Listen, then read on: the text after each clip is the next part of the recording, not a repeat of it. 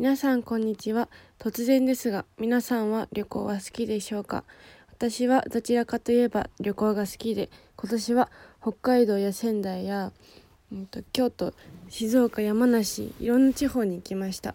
今回私は今まで自分が行ったことのある観光地について季節ごとにおすすめスポットを紹介していきたいと思います。また私は写真を撮るのが好きなので写真の撮りやすいスポットやえっと、グルメを中心に紹介していきたいと思います。まずはじめに春のおすすめスポットを紹介したいと思います。奈良県宇陀市にある又兵衛桜です。樹齢300年とされる奈良県を代表する名物桜になります。しだれ桜なんですけどあまりにも綺麗な枝ぶりから満開となったその姿は滝桜とも言われています。と実際自分も満開の季節に行ったんですけど本当に綺麗で満開だったこともあって滝のような迫力のある桜を見ることができました。と次に夏のおすすめスポットを紹介したいと思います。と私が夏におすすめするのはと茨城県の日光市です。と日光は多分修学旅行などで行ったことがある人が多いんじゃないでしょうか。とそんな日光で私がおすすめしたいのはかき氷です。と日光のかき氷はほとんどが天然氷を使用したお店が多くて私がおすすめしたいお店は天然氷、えっと、正月氷室というお店です。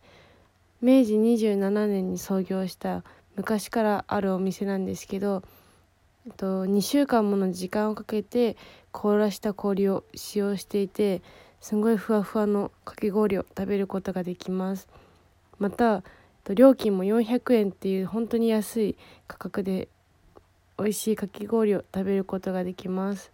と日光のかき氷屋さんのほとんどが天然氷を使っていて天然氷はただ天然水を凍らしたんじゃなくて凍らせ方も自然の力を使ってるんで頭がキーンってしないかき氷を食べることができます。次に秋のおすすめスポットを紹介します。秋のおすすめスポットは京都です。秋の京都はとても魅力的な景色がたくさんあります。またなぜ秋に京都を紹介するかというと10月の中旬から12月にかけて紅葉のライトアップをしているところが多いからです。おすすめは嵐山です。保津川沿いを走る佐賀のトロッコ列車から眺める紅葉がとてもおすすめです。世界遺産の天龍寺など紅葉名所が多く、毎年11月の第2日曜日には渡月橋付近で嵐山もみじ祭りが行われています。今年私も友人と京都行ったんですけど本当に綺麗で嵐山の駅降りたところからライトアップされていてとっても綺麗でした。近くには竹林や昔ながらやっている古風な飲食店やお土産屋さんも多かったんで朝はそっちを散策して夜はライトアップを楽しみました、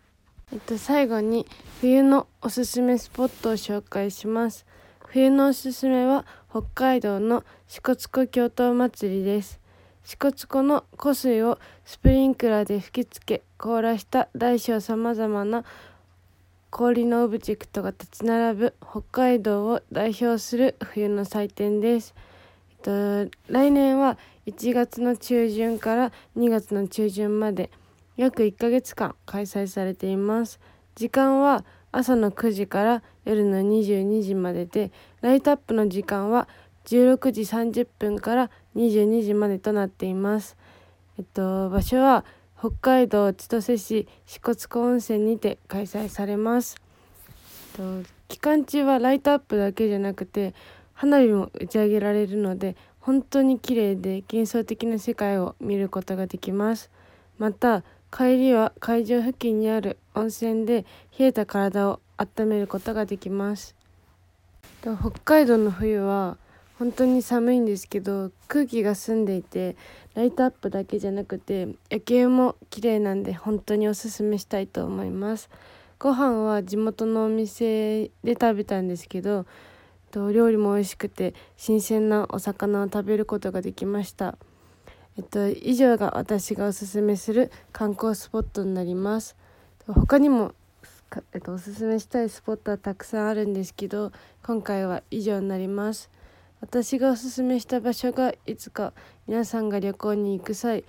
参考になったら嬉しいです。他にも皆さんの一押しスポットがあったらお便りで教えてほしいです。